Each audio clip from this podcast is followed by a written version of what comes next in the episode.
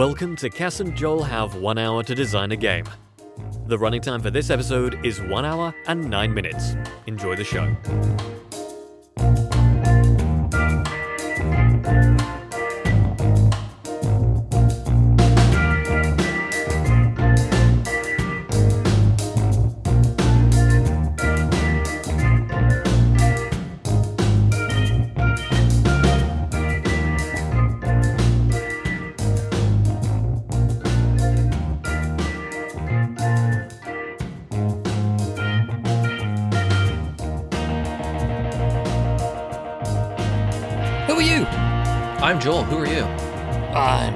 What do you do? Uh, I am a web developer and sometimes game designer. How about you?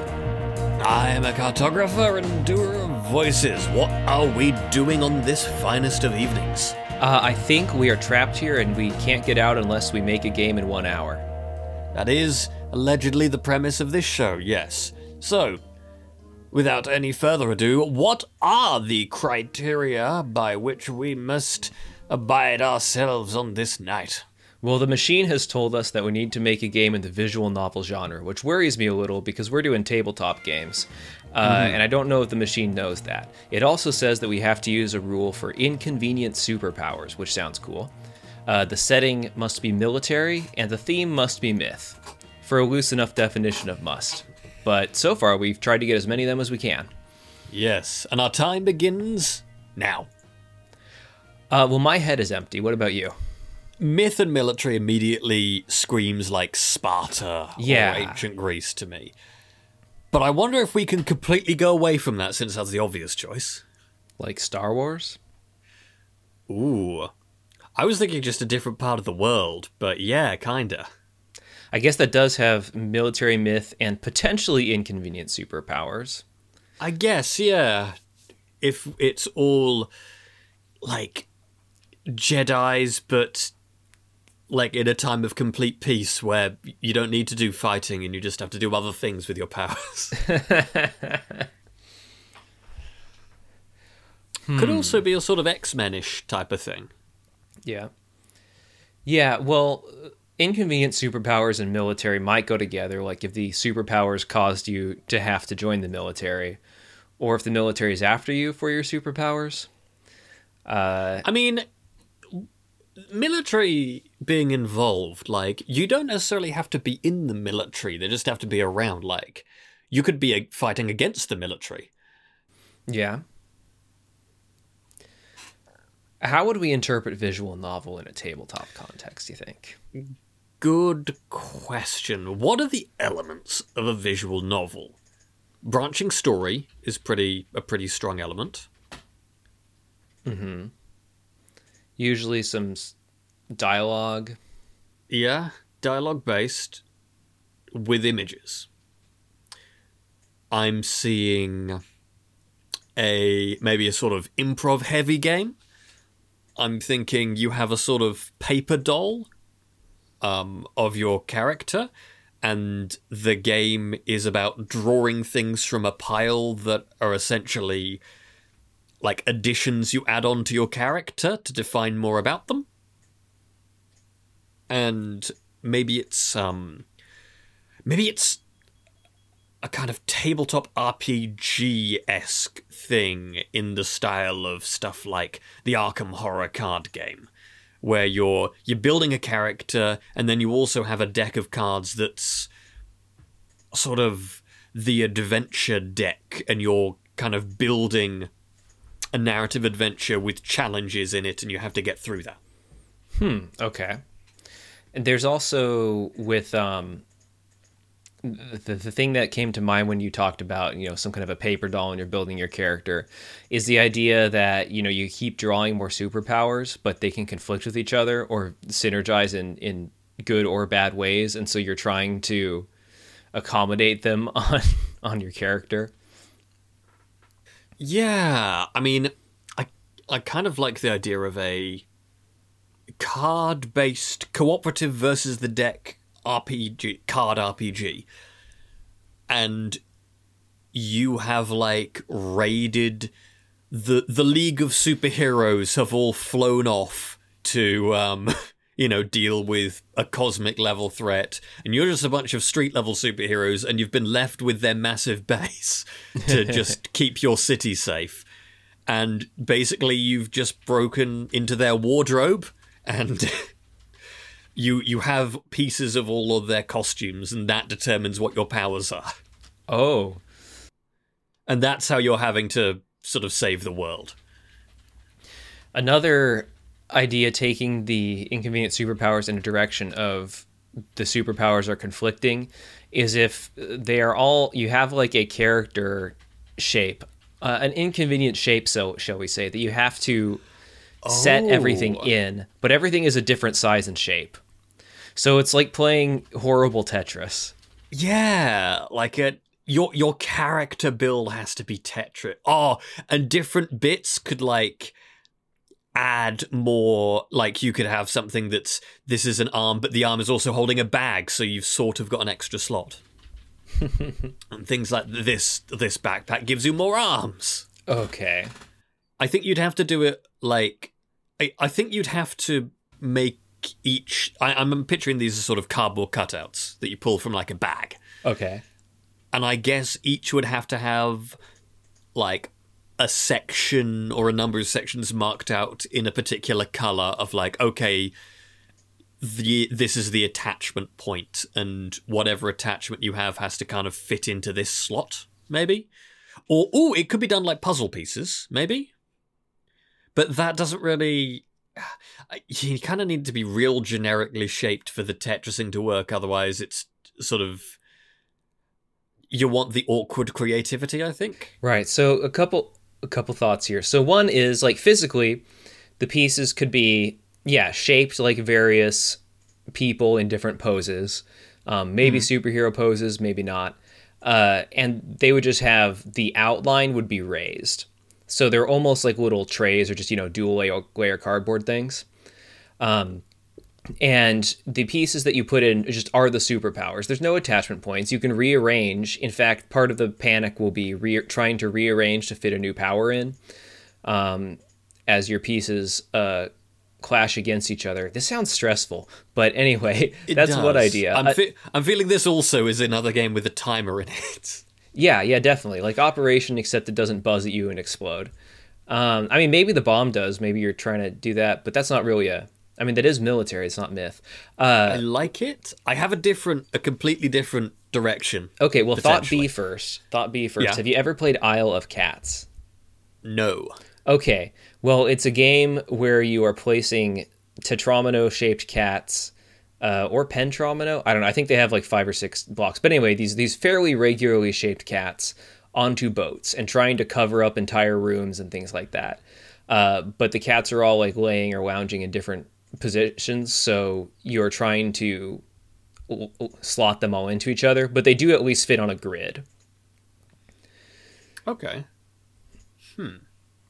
and that would sort that would add some structure to it like every power w- or device would have a certain shape made out of blocks that you'd have to line on the grid if you didn't want to do freeform uh, but those are both ideas for literally having to uh, fit superpowers onto yourself um, and maybe have to throw some out if you can't fit them all and uh, try to figure out what you need probably under a timer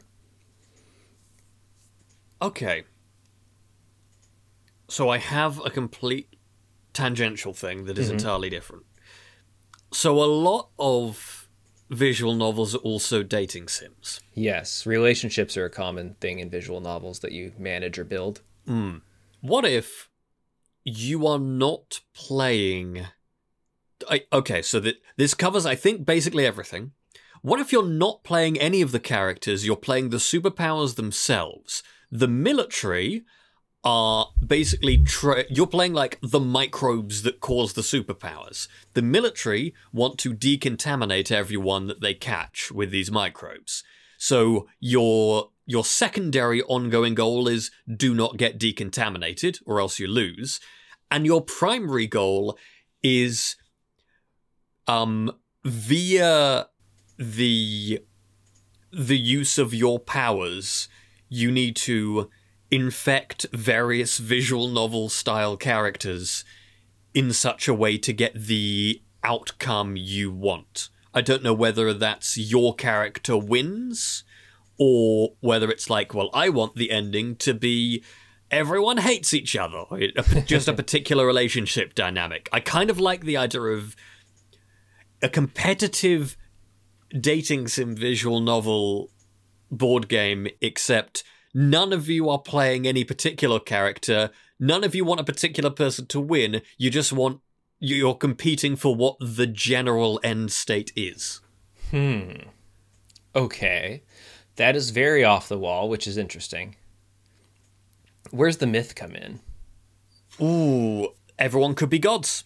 I'm I'm mm. sure there's been an absolute ton of visual novels that are you know, this is a dating sim except it's the Greek gods. In fact, I'm certain that there's been loads of those. That's probably true. I haven't really played very many, but I I assume that's a thing that's happened. mm. I mean, I think Hades is kind of that from what I've heard. Yeah, like there's.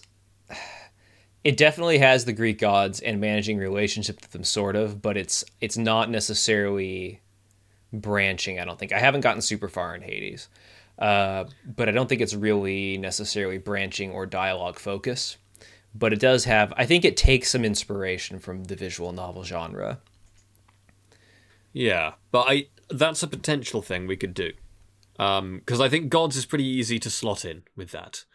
It's true, yeah. Theme because theme can mean what the point of your story is, or it can just mean like the uh, the set dressing. Although we already have setting, so if we're the I, I said like bacteria causing the superpowers, we could each just be playing a different deity that's causing the superpowers.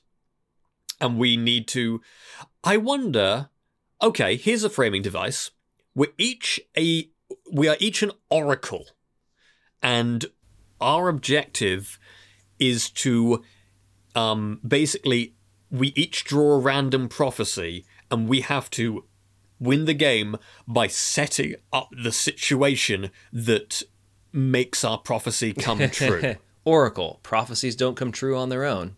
There's the yes, tagline. exactly. And we do that basically by casting spells that give inconvenient superpowers to the various characters in play. Hmm. Okay. So we're but same mechanics, just a different a different. Yeah, we're we're somewhat limited in the abilities we can give people because we're not like you're not the full gods. Yeah. So here's another tangent. Um, mm-hmm. With the idea of a visual novel, but you're not playing a particular character. Here's a different spin on that you're a visual novel, but you're not playing the protagonist. Everyone is the NPCs. Everyone's the potential relationships. Okay. And the protagonist is just the game or the it's it's no one's playing the protagonist, but you're all mm. trying to do something with the protagonist. Either get with the protagonist or get rid of them. You're playing you're playing all the love interest in a visual novel. Each player is a different one, so it's competitive. Yeah. Okay. Yeah, that sounds fun. I guess you're all sort of grabbing a different like character archetype as your thing. Could be, yeah, and you're in not necessarily Greco-Roman, but you know some sort of ancient to medieval military supernatural academy thing. Yeah, yeah. You're all the you're all the little godlings at the god academy, and so you can just mix up mythologies with no regard for uh, whether it makes sense as long as it looks cool. Although then I guess at that point you're not fighting. You're not military. Hmm. If we are it's only myth. And there's a kind of myth we've been ignoring. Lies. That's no urban myths. what if it's the same the same concept, but everyone's playing a cryptid? Yes, everyone's a cryptid at a secret military base because it turns out the mm. government does know about the cryptids and they won't tell you because they're top secret agents. Yes. Oh, and that that's the thing is you you everyone's trying to romance the game protagonist because the end game is the protagonist helps one of you escape the facility. Oh, that's so dark. you have to romance the protagonist in order to escape. Hmm. It's very dark, but we're already we're already playing cryptids in a, a secret facility. I think the level of dark in this is probably going to come down to what kind of artwork it has. I mean, that could be, yeah. And the cryptids, I think it's pretty easy to give them all different, like, you know, different powers and objectives and stuff. Like the, I, I guess, like the Mothman, one of your objectives is you have to get the protagonist to shut off, like, my brain keeps saying glass dome, but I'm thinking like electrified, you know, ceiling thing. So you have to you get them to turn away. off the lights so that you're not mesmerized yeah. and can escape. Yeah. I think there's a lot of yeah, there's a lot of good stuff with that. Okay, cryptids are fun. I like the idea too of combining this with the stupid superpower jigsaw puzzle placement game, or not jigsaw puzzle, but just randomly shaped objects trying to put it in your cryptid silhouette. Bigfoot's got lots of foot space at least, um, and so you've got these. Maybe you're just being mutated by the government. Who knows? Uh, but you need certain ones to accomplish various goals to progress your story with the uh, protagonists. Maybe the rounds all happen in real time, like everyone draws maybe there or there maybe you draw a card for the protagonist and there's like three possibilities. Whoever gets one of them f- fits one of these requirements first uh, manages to progress their rela- their relationship level with them. Um, and then it's like, okay, go, and then you can grab powers from bags and try and fit them in. I don't know. I'm also thinking if we're going if we go a bit harder on the the visual novel side of it, if the game is fundamentally about manipulating the protagonist, what if it is a I, I'm seeing sort of three actions effectively. You have your do your you know advance your escape plan action, a a pl- an action to influence where the protagonist is because I feel I'm picturing this as a board with many locations, so the protagonist is moving around different areas, and that's key. And the third is to learn about the protagonist. And when you do that, I'm just picturing a big, like, a big deck of cards that each have like one like and one dislike on them. And so those are something, instead of it being like, at some point players are going to come into conflict and you have to decide who who wins and who gets to you know make the protagonist do what they want so it's a sort of a competitive manipulation game and i think maybe you roll a d6 and then these are modifiers or maybe it's just purely cards but i'm thinking you look at what you've got in your tetris build and what your opponent has and then you're adding up modifiers by playing your cards and being like, well, I've got I've got this card and this card and this card, and if I combine them, then that's three things about me they like and two things about them they don't like, and that's effectively five points in my favor. So I think it's sort of about making your build, but also learning enough about the protagonist that you can use that to turn them off of other people. Okay.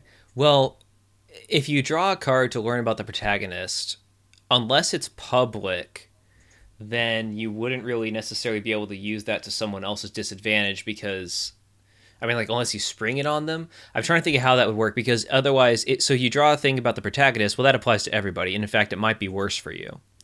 Now, if you draw two and pick your favorite. I, I was picturing them as being hands. So you just draw cards into your hand and then you get to sprig it. And, like, may, hmm, I don't know. So maybe Originally, I was thinking you just play it and the card goes away, but maybe no. Maybe you it's in your hand and unused until you play it, but once you play it, it permanently is added to the protagonist. okay, and so that could influence things you're trying to put in your build if you're planning ahead. Yeah. Yeah. So you're getting a more and more complicated protagonist as the game goes on.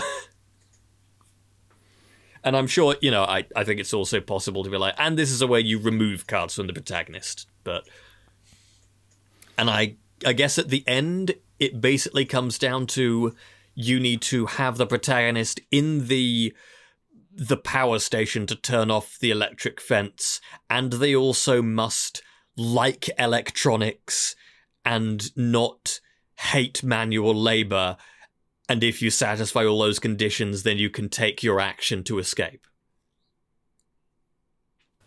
Okay. So I I kind of like the idea of this there being this free for all real time scramble of trying to arrange things, but on the other hand, visual novels are famously not real time scrambles. Famously slow as balls. uh, so maybe it is turn based, but possibly one of the actions you could do is like go to the lab and get mutated, and so then you start like a thirty second sand timer, or even better, a ticking one if we're imagining we can make whatever components we want. And you have until then to like draw things out of the bag, but you can only have one at a time. And then if you don't like it you have to put it back in the bag and pick another thing. And you're trying to like replace you can add and replace things on your board until the time runs out and now you've updated your build. Like there could be different actions. Like you do that you could learn about the protagonist by drawing a card. I'm trying to think of a way to make each kind of turn somewhat equivalent so it's not like oh one person's just drawing a card every turn and they're real fast the, another person is like rearranging every turn and it takes forever yeah um, I'm just wondering, is there a way to do a game that is real time, but there is no scramble at all? Like somehow a real time game where it's slow. I think Maybe that where... would be if the thing that you are that's slowing you down is you're waiting for your opponents to do something and you're reacting to each other. That's still scrambly. Maybe. Um Hmm. I can't think of a real time tabletop game I've played that wasn't scrambly. What if everyone may do something? There's one turn that everyone shares. Everyone may do something, but if you choose not to do something, then like once the first person does the thing you get to do like i guess it's in phases of like first you have you get one action but the different actions you can take all go in a prescribed order through the turn but that still isn't really like you know that that's just a turn yeah well and here's another way we could do it is let's say uh, the military send you to the mutation lab on a regular basis. You know, once a day. Every every game turn is a day. Every round is a day. At the end of the day, or at the beginning of the day, let's say it's the beginning of the day. Uh, you so that means you can start the game off this way. You go to the lab uh, to have your daily experiments done. Um, and in that, that's the real time scramble of like you have a certain amount of time where you're drawing things out of uh, maybe a bag and uh, you you can add or change things on your character. Uh, maybe there's some rule about getting rid of stuff. I don't know. And then when that's done, everybody, okay, your builds have been updated for the day. And then then you're doing normal turn things like, okay, well, do I want to draw cards, play cards? You're making decisions kind of in reaction to that and based on what the protagonist wants and what you want Ooh. from the protagonist. So it alternates what if it is a timer? Um, like every turn is a timer, and as soon as the timer ends, someone turns it over and a new turn starts. So you can only act while the sand's going, but the action you can take depends on what room you're in. That way, everyone there is no bad, mad scramble because no two people can be taking the same action simultaneously. So if you're rearranging because you're doing an experiment, no one else can be in that bag with you. So there is a time aspect to it, but it's a lot more chill because you don't have to fidget with other people, basically. Okay. So you have different mini games then for the different rooms. Yeah. Yeah. So you have you have manipulating yourself. Um you have maybe affecting the board, like setting up locations in some way. You have learning about the protagonist, and then I guess you have manipulating the protagonist. Okay. Hmm. I feel like this game may have gotten somehow both less interesting and more complicated simultaneously. it's sort of t- turning into a worker placement game, except you are you are, you are the worker. Yeah. You have one worker. Okay, shall we step back a moment from this? I, I like the theming. I think the theming's great. I think we may need to take it in a totally different direction mechanically. Okay. What do you think? I I like the stupid trying to arrange oddly shaped superpowers inside of your cryptid silhouette. I like that aspect. Hmm. Um, I'm less attached to the others. Okay. Hmm. Well, what if it's a momentary thing? Like each location has a a sort of genre of challenge on it. And your goal is I to simplify it, you have basically two currencies. One is hearts, and you get that for completing challenges while in the same room as the protagonist. And you need a certain number of hearts to begin your escape plan. And the other is a resource that is used to modify yourself. Um, and when you m- maybe it's not a game just about acquiring new abilities and tetrising them what if it's also about discarding them? So you want to set yourself up to accomplish particular types of challenge go do them and then you know return back with other stuff. Ooh okay. What if each room it instead of each room each challenge is a particular shape and the challenge is what you then take and have to put on your your paper doll Hmm. So, what would that um, what would those challenges be then? So you're you're just you're really building. So when you're building your paper doll, I I should lean closer to the mic. When you're building your paper doll, then you are just kind of building a history. i guess hmm I kind of like the idea of sticking superpower just on every part of your body and rearranging them. Like that's that's funny to me. Hmm. Hmm. S- okay so what do the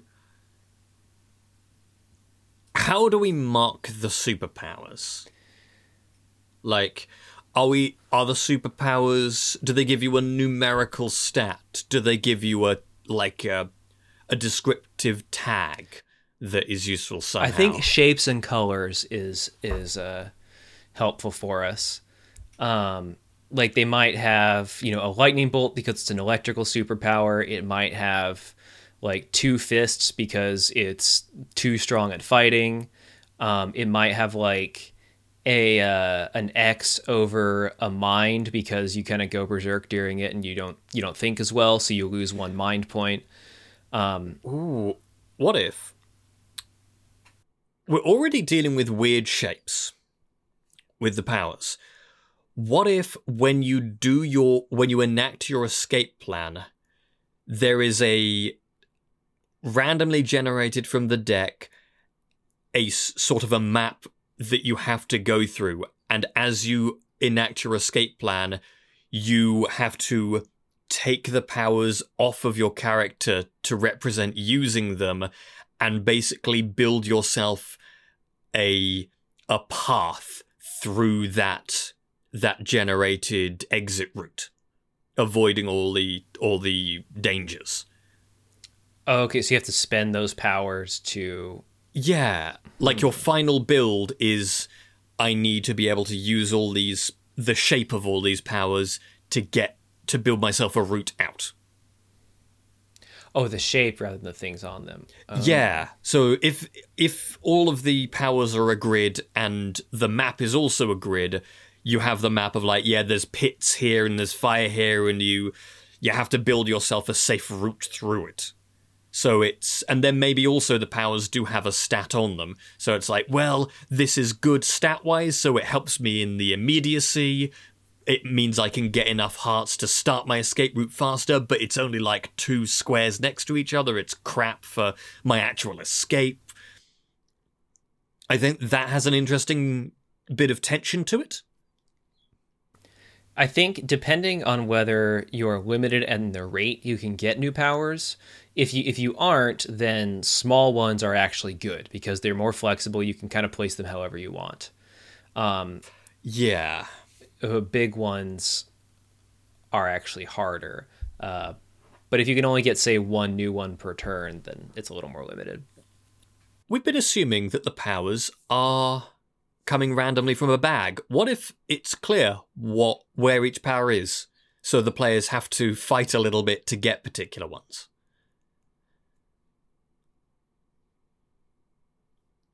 Okay. So you know that there is this power is available this turn, so you're trying to be the first one to yeah. get it. Maybe it's like there's several there's several power rooms and or experimentation rooms and if you can see just placed next to each room is the power you'll get from going there and then when someone gets that power then a randomly picked one replaces it hmm okay so we're sort of it's not really a deck builder it's like but it is a character building game. Hmm so and here's here's a totally uh different thought about the way the game board works is what if you you don't need a board? If you have if you're already using cards, you don't need a board. Like think to something like one of those party games uh, where you have like a card with different categories on it um, of trivia or things you have to act out or something like that. Um, those could themselves like have locations on them because location in like a visual novel is often just I think a, a theme like a I, I guess it is where certain things can happen, but you don't necessarily have a map or a book. I'm a little out of my depth. Maybe some of them do have maps, but map or a book, a map or a board. Yeah, I mean, my reasoning for having a board is because that allows the, you know, using the shapes for the escape attempt, which yeah. I think is a pretty cool, a cool mechanic. Yeah. But if we want to toss that mechanic, then yeah, I don't think there's necessarily a need for a board. But also, I'm pretty sure visual novels often have the sort of you know it's split into lots of locations mm-hmm. and part of the decision making is where do you go admittedly i haven't played any in a very long time so that may not be the case yeah we are we are setting ourselves up on hard mode because like well we haven't played very many visual novels but we're gonna do mm. one uh, as a tabletop game uh, I, you know, I, let's let's explore the concept of how we would balance. What, what's the uh, the push and pull there of trying to escape with the shapes that you build? I think it is. So you'll get a randomly generated. Uh, maybe it's a bunch of square tiles that generate your like maybe four or five tile long map exit route.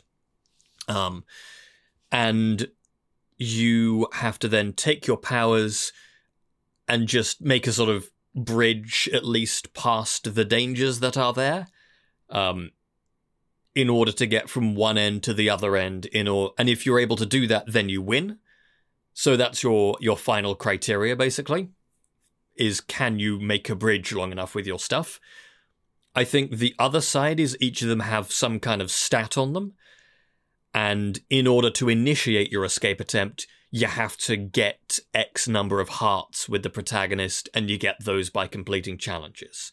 I think that's the most bland element right now, but I I do feel there's a good push and pull with they are your powers might be good for the escape attempt because they're good shapes, but the stats might not be as good for you know for acquiring whatever is needed to initiate the escape attempt.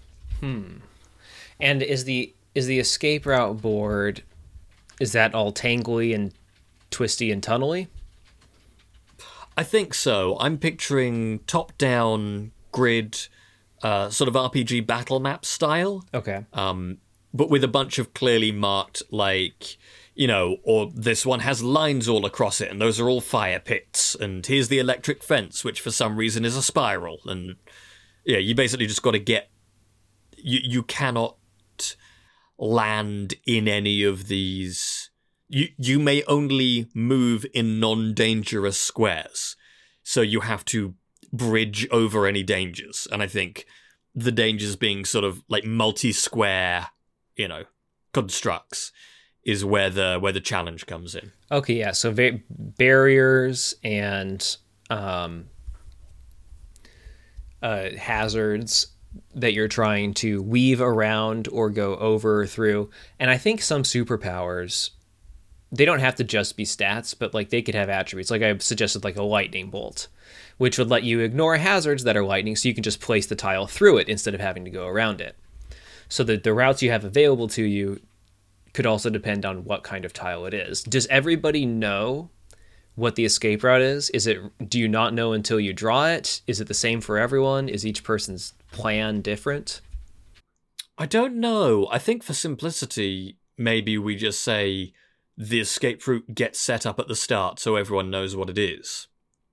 Um or maybe maybe you build it over the course like every so actually if we assume for a moment that it is okay you need to get 5 hearts with a protagonist for them to help you escape maybe every time someone um every time the maximum number of hearts someone has increases another tile gets added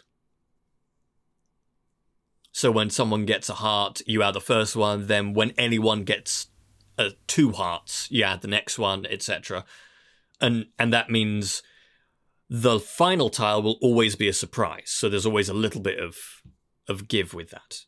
And then it's a question of okay, do I go for it immediately before the tile is placed and hope that I'm going to be able to do it or do I take that heart then in the, you know, the setup phase between everyone's actions, the tile gets placed and then do I, you know, give myself the extra time to maybe change something but someone else might manage to snipe it first. Hmm. All right. What's the uh is there any incentive to not just kind of stare at your thing for a while and figure out, hmm, can I do this? Um well, you can always do that during other people's turns. So I mean, we could in institute a sand timer, but I don't know whether that will necessarily be needed. I could see people being a dick about it, but yeah, I'm trying to think of if the once you just would why would you ever decide to attempt it if you haven't already looked at your stuff and plotted out the route in your head? Ah. Well, I think that's the thing is when you get the fifth heart, I think it's sort of a two phase thing of you have the board's phase and then the players all have their turns and then the board does its thing again and it's on when a person has got their fifth heart, nothing gets placed until the fifth until the board gets its turn, and on the board's turn is when the actual escape attempt happens. And that way, I think you also say if you have five hearts, you may declare you are making your attempt, and then on the next board phase, you make your attempt. So if you're the first person to get five hearts, you can you can guarantee that you'll get to make the attempt, but you have to declare it before you know what the final tile is. Otherwise, it's going back to everyone else's turn again. And at that point, and they have a chance. Does everyone else does it, does it stay the same? Does everyone else see the entire route? Yes. At that point, everyone can see exactly what the route is, but then it's a mad scramble for, you know, who is ready to to make the attempt. Okay, so you're trying to really be the first one ready, yeah, because otherwise, otherwise when it gets back around to that person's turn, they can try again and maybe they'll have fixed their problem this time. Mm. Yeah, it is not an ideal thing because that is very easy. To, if the first person says no, I don't think I can make it. I'm not going to risk it. Then yeah, everyone is like, uh, from a gameplay perspective, even though you're being a dick about it, it's you know, you are incentivized to spend as much time as possible just trying to look and see, okay, can I, am I in a winning position here or am I not? Um, it could um, also be something where, where maybe one tile changes every time. Like every time you do an escape attempt, a tile gets replaced, so you never quite know the entire route. or if every kind of turn was timed and that sort of limits how long you have between attempts to reconsider things. But it also could be the sort of thing where like, hey, one it's really a race to five hearts because once you have that, the only obstacle is if you happen to not have every have everything set up for you can actually get out. And that's maybe fine. But then I don't know if the uh, the escape is really much of the uh, of the thinking of the game then. Or I suppose you're thinking it as you're as you're planning as you're playing the game trying to get closer to that, you're also trying to arrange things. So I mean, I think this is interesting. I think this has some legs. Maybe. Which may or may what not if, be filled with superpowers. Yeah. What if we broaden that? It's not just the escape attempt is tiles you pull out. What if the whole game is a map building game?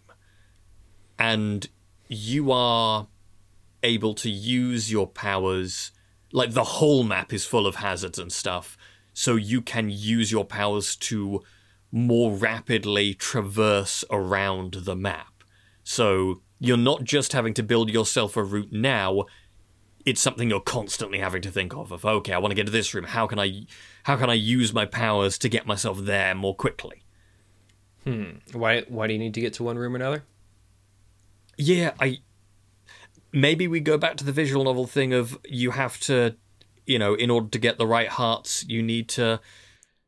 The protagonist is in a particular room that's randomly decided every round. You have to go there and do the right thing, or something. I don't know. Hmm. Uh, let's. Uh, I think. I think the idea of the escape route being revealed over the course of the game as people progress. I think I like that better. I yeah, I think you can keep that if you have like the exit being randomly determined.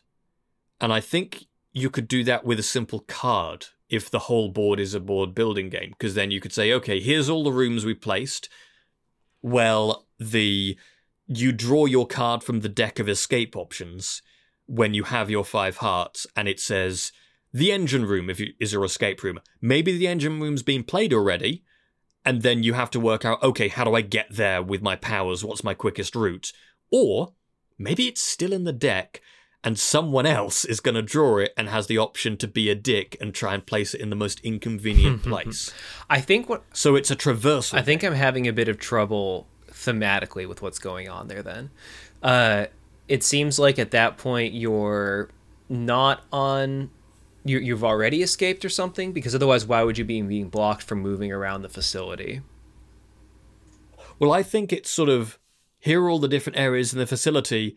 There are only certain bits you're supposed to be in, but using your powers, you can get around the security measures to go into places you oughtn't be.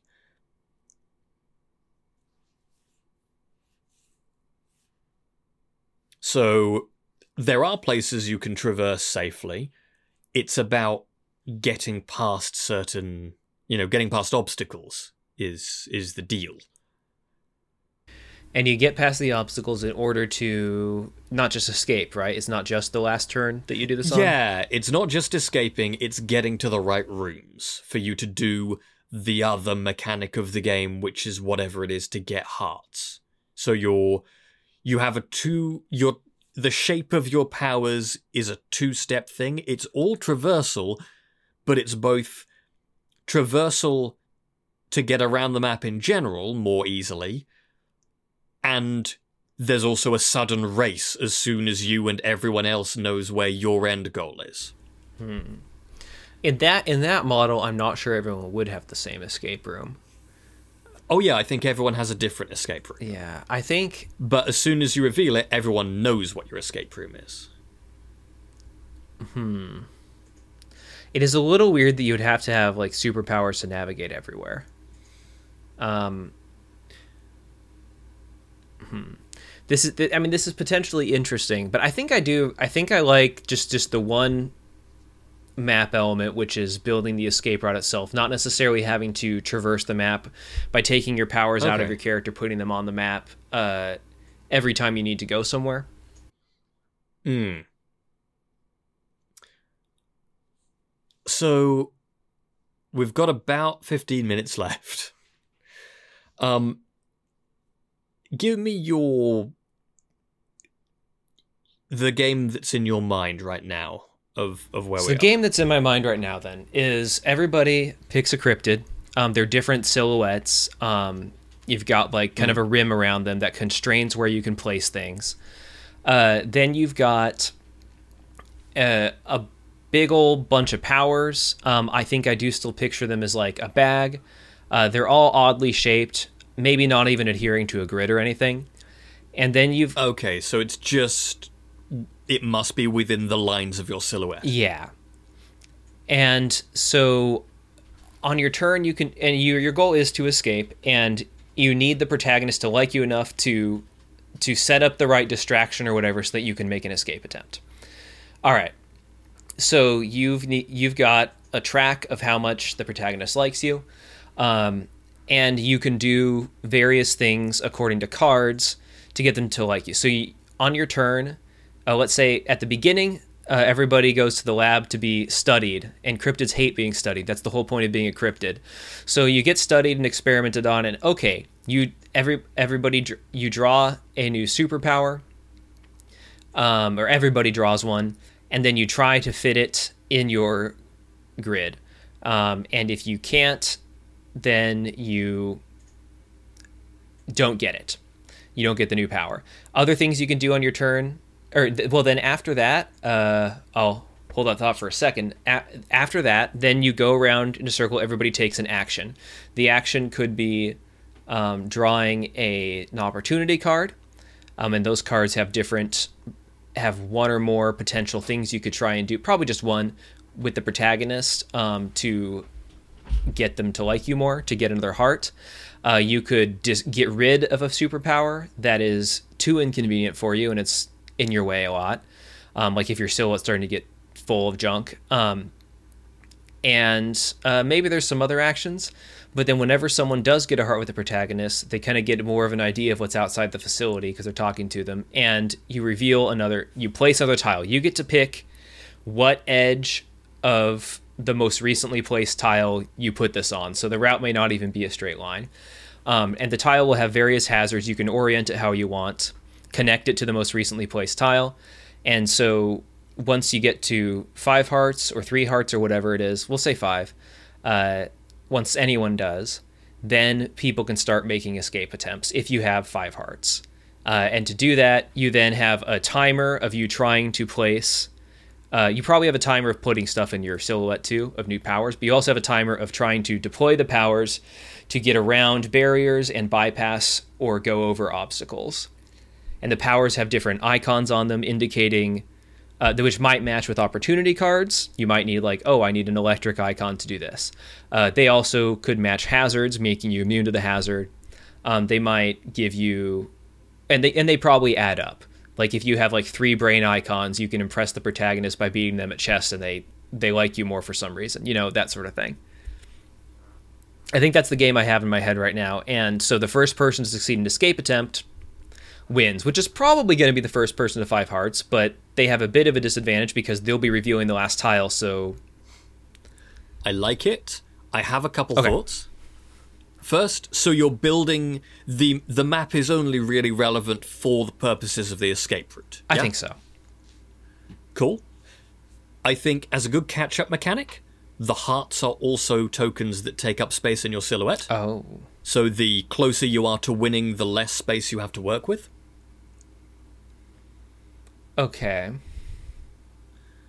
Um, I think also it fits better thematically, at least. I don't know if mechanically, but thematically, I think inconvenient superpowers as you're being experimented on, you don't get to pick whether, you know, if you don't have space, you can't not take it. You have to fit it in. Okay. So you, if you don't have space, you've got to get rid of stuff until You know you what? do That's better. Do that. Yeah.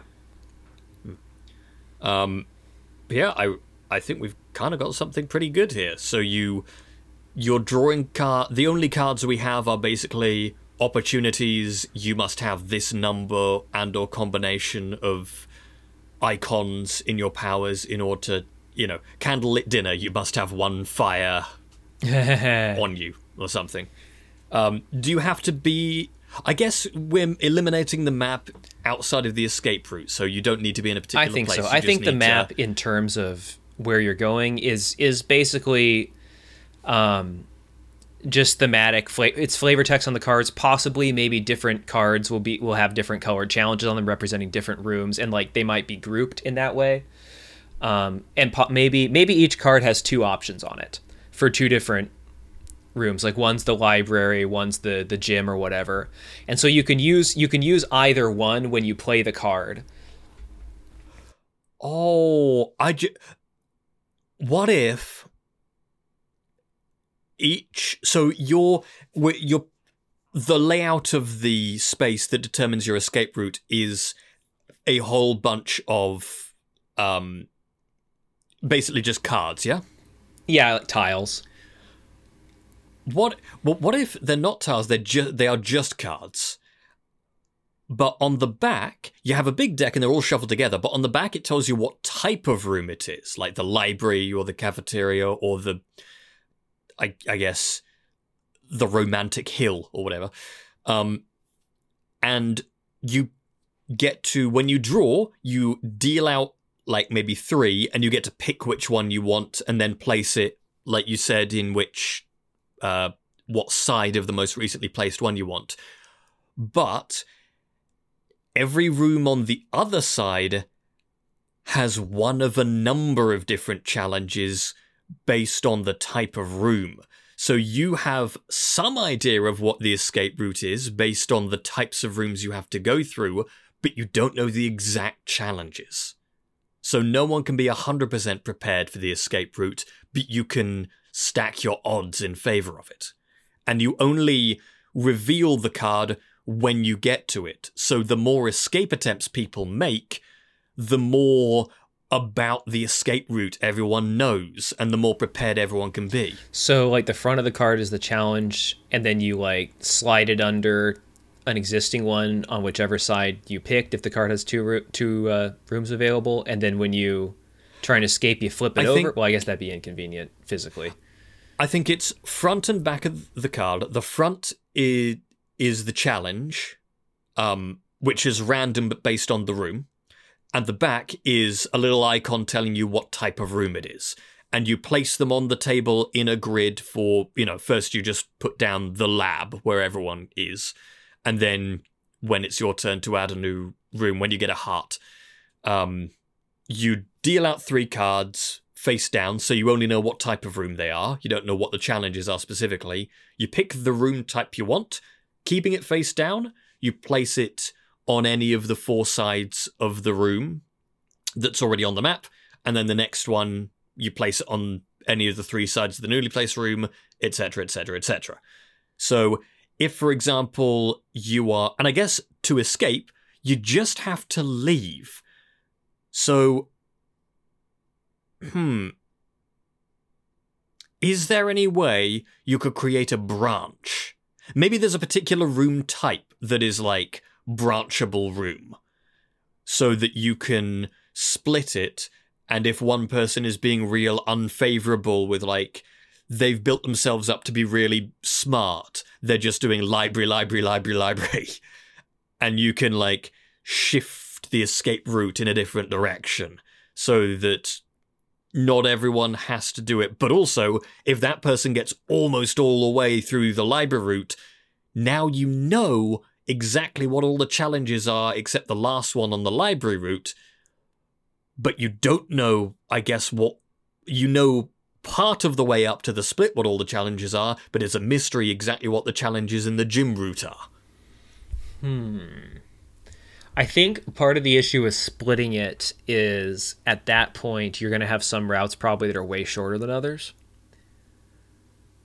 Um, because you always be wanting to put more more challenges on the routes that you aren't planning to take. Yes, but because of that, that means everyone else is always incentivized to put stuff. If everyone is incentivized to place cards, yeah, again in things that they're not spec towards, yeah, it'll it'll kind of work itself out. okay, this is interesting because then you are kind of building a map and a route, and I kind of like that. I think practically though, if you are if you are literally building your escape by connecting your superpower pe- weirdly shaped pieces back to back, you know, if you are literally making like a chain of superpowers to get out, I don't then I don't think you're doing that Okay. anymore. I I think the weird shapes of the superpowers only exists for your tetrising of getting them to fit in your silhouette. For the escape attempt and for the I mean the escape attempt yeah. Yeah. Um, well, I don't know. Either you can use each one once, or do we want dice involved? Do we want it to be a modifier of like roll a d6 plus all your I- I- I fireballs for this so. fire I think you just if you have enough for whatever the, the You just yeah, pass. whatever challenge you pass. So you're looking for the right Okay. combination. So it's In which case, do in which case that supports if we're not literally having to rearrange these powers, uh, which would actually be kind of annoying because you if you fail, have to rearrange them back on your character. yeah. Um, if it's more just you're tapping them, so to speak, you uh, that does allow us to have longer routes because you don't have to be able to physically chain everything through, and that works with the I cards. But every time you branch, you are now slowing the growth of the escape route if we allow branching. I'm not sure. Yeah, I'm not sure you need to tap them at all. I think each each challenge is just you must have X amount of this. And if we just have a big enough variety of different um you know, descriptors that you have to have, then even if because it could be like gym one the gym it is a smarts challenge in this particular gym card it's a low smarts challenge but it's a bit of a smarts challenge and i or maybe this particular challenge needs a combination of two things or I, I think you could probably make that work and i think the risk reward then is how much further do i push it i have five hearts i could attempt the escape route now do we even say you need five hearts to? Maybe it's a minimum of five hearts to attempt the escape room, and every extra heart you would get, you just add to this. Hmm. Are we? Do we want to tie hearts to adding to the escape length, or do we just say at the start of everyone's turn you add to the escape length? Hmm. I don't think we want to make the escape hard. I don't think we want to make the escape harder and harder every turn forever, because then you could get it to where no one could win. Yes, but you also have the branches. So if things are getting really tough, you can branch it. Hmm. And someone could branch it real early in the escape route. At what point is an escape route complete? Like, at what point does it have an exit? I think the escape routes all have like wh- as long as you complete every card in the escape route, you leave. So if there's only one card, you can just do that one.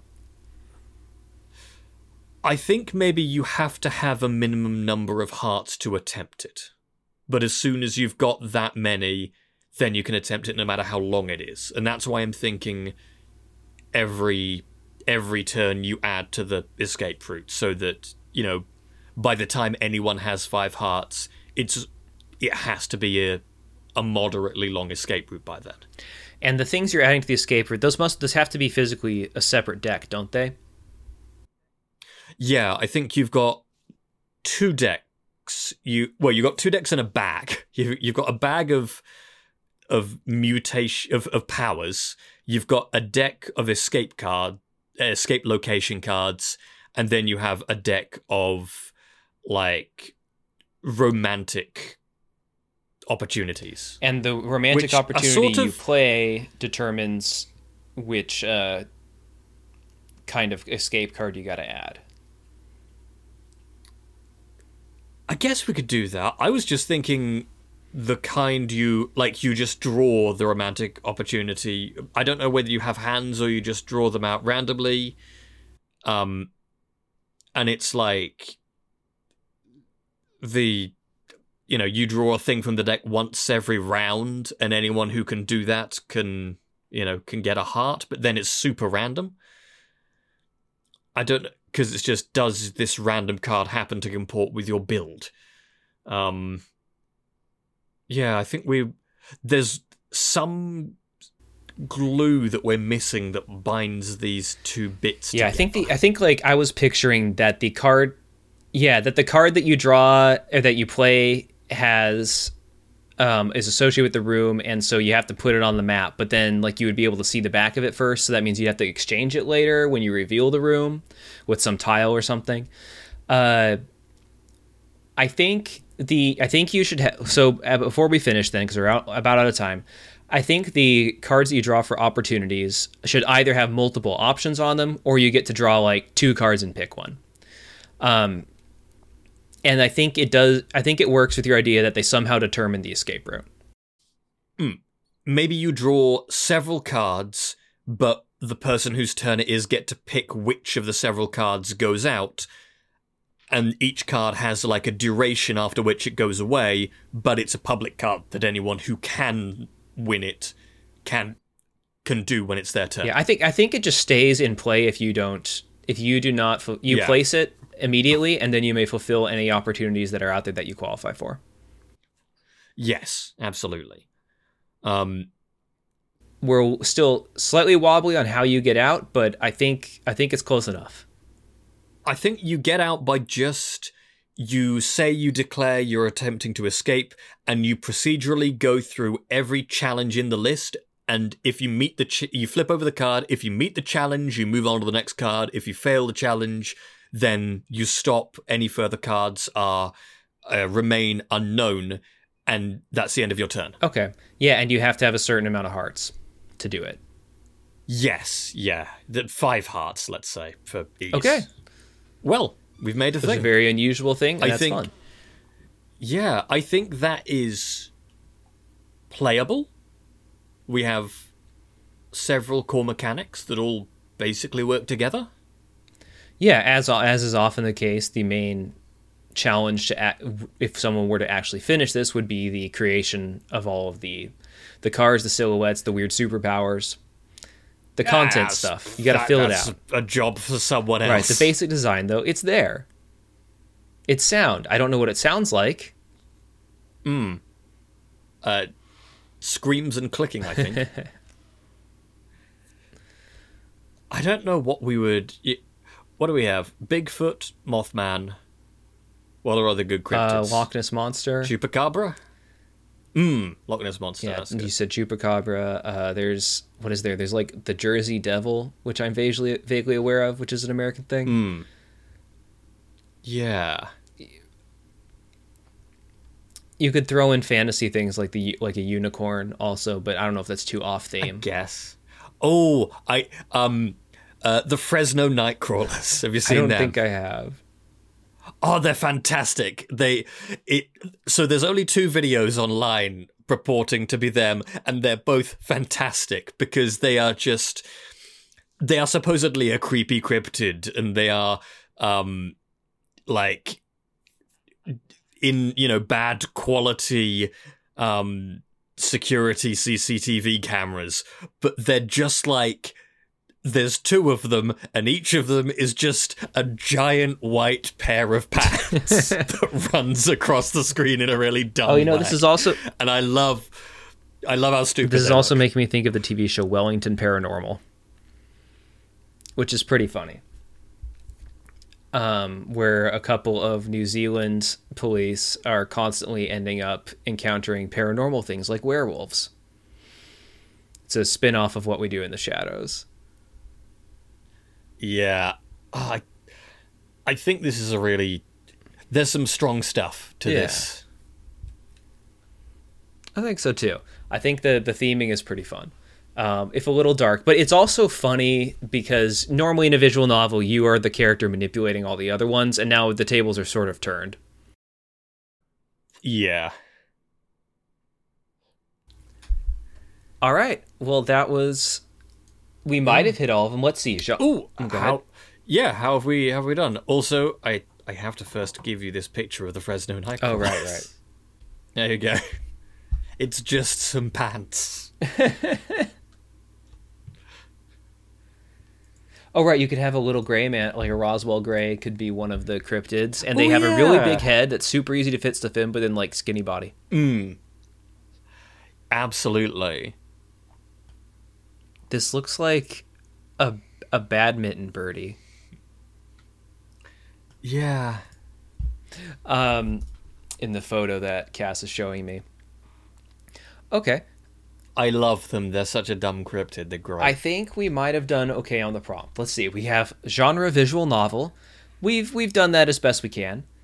Uh, rule inconvenient superpowers. Yeah. They are physically inconvenient to try and fit. Uh, setting is military. You're in a military facility.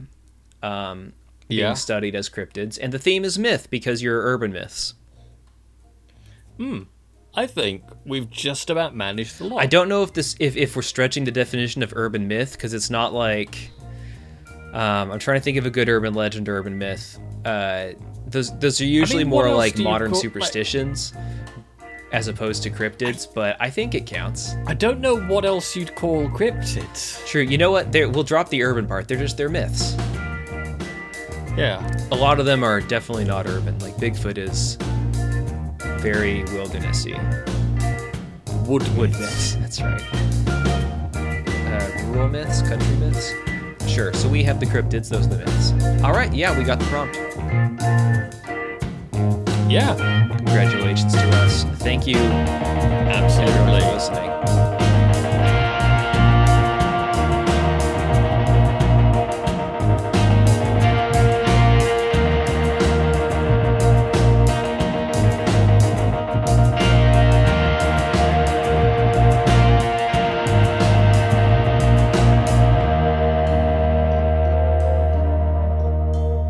Thank you for listening to Cass and Joel have one hour to design a game. You can find more details about the hosts and the podcast in the show notes below. The intro and outro music was Gonna Start V2 by Kevin MacLeod. You can find more details in the show notes and at incompetech.com.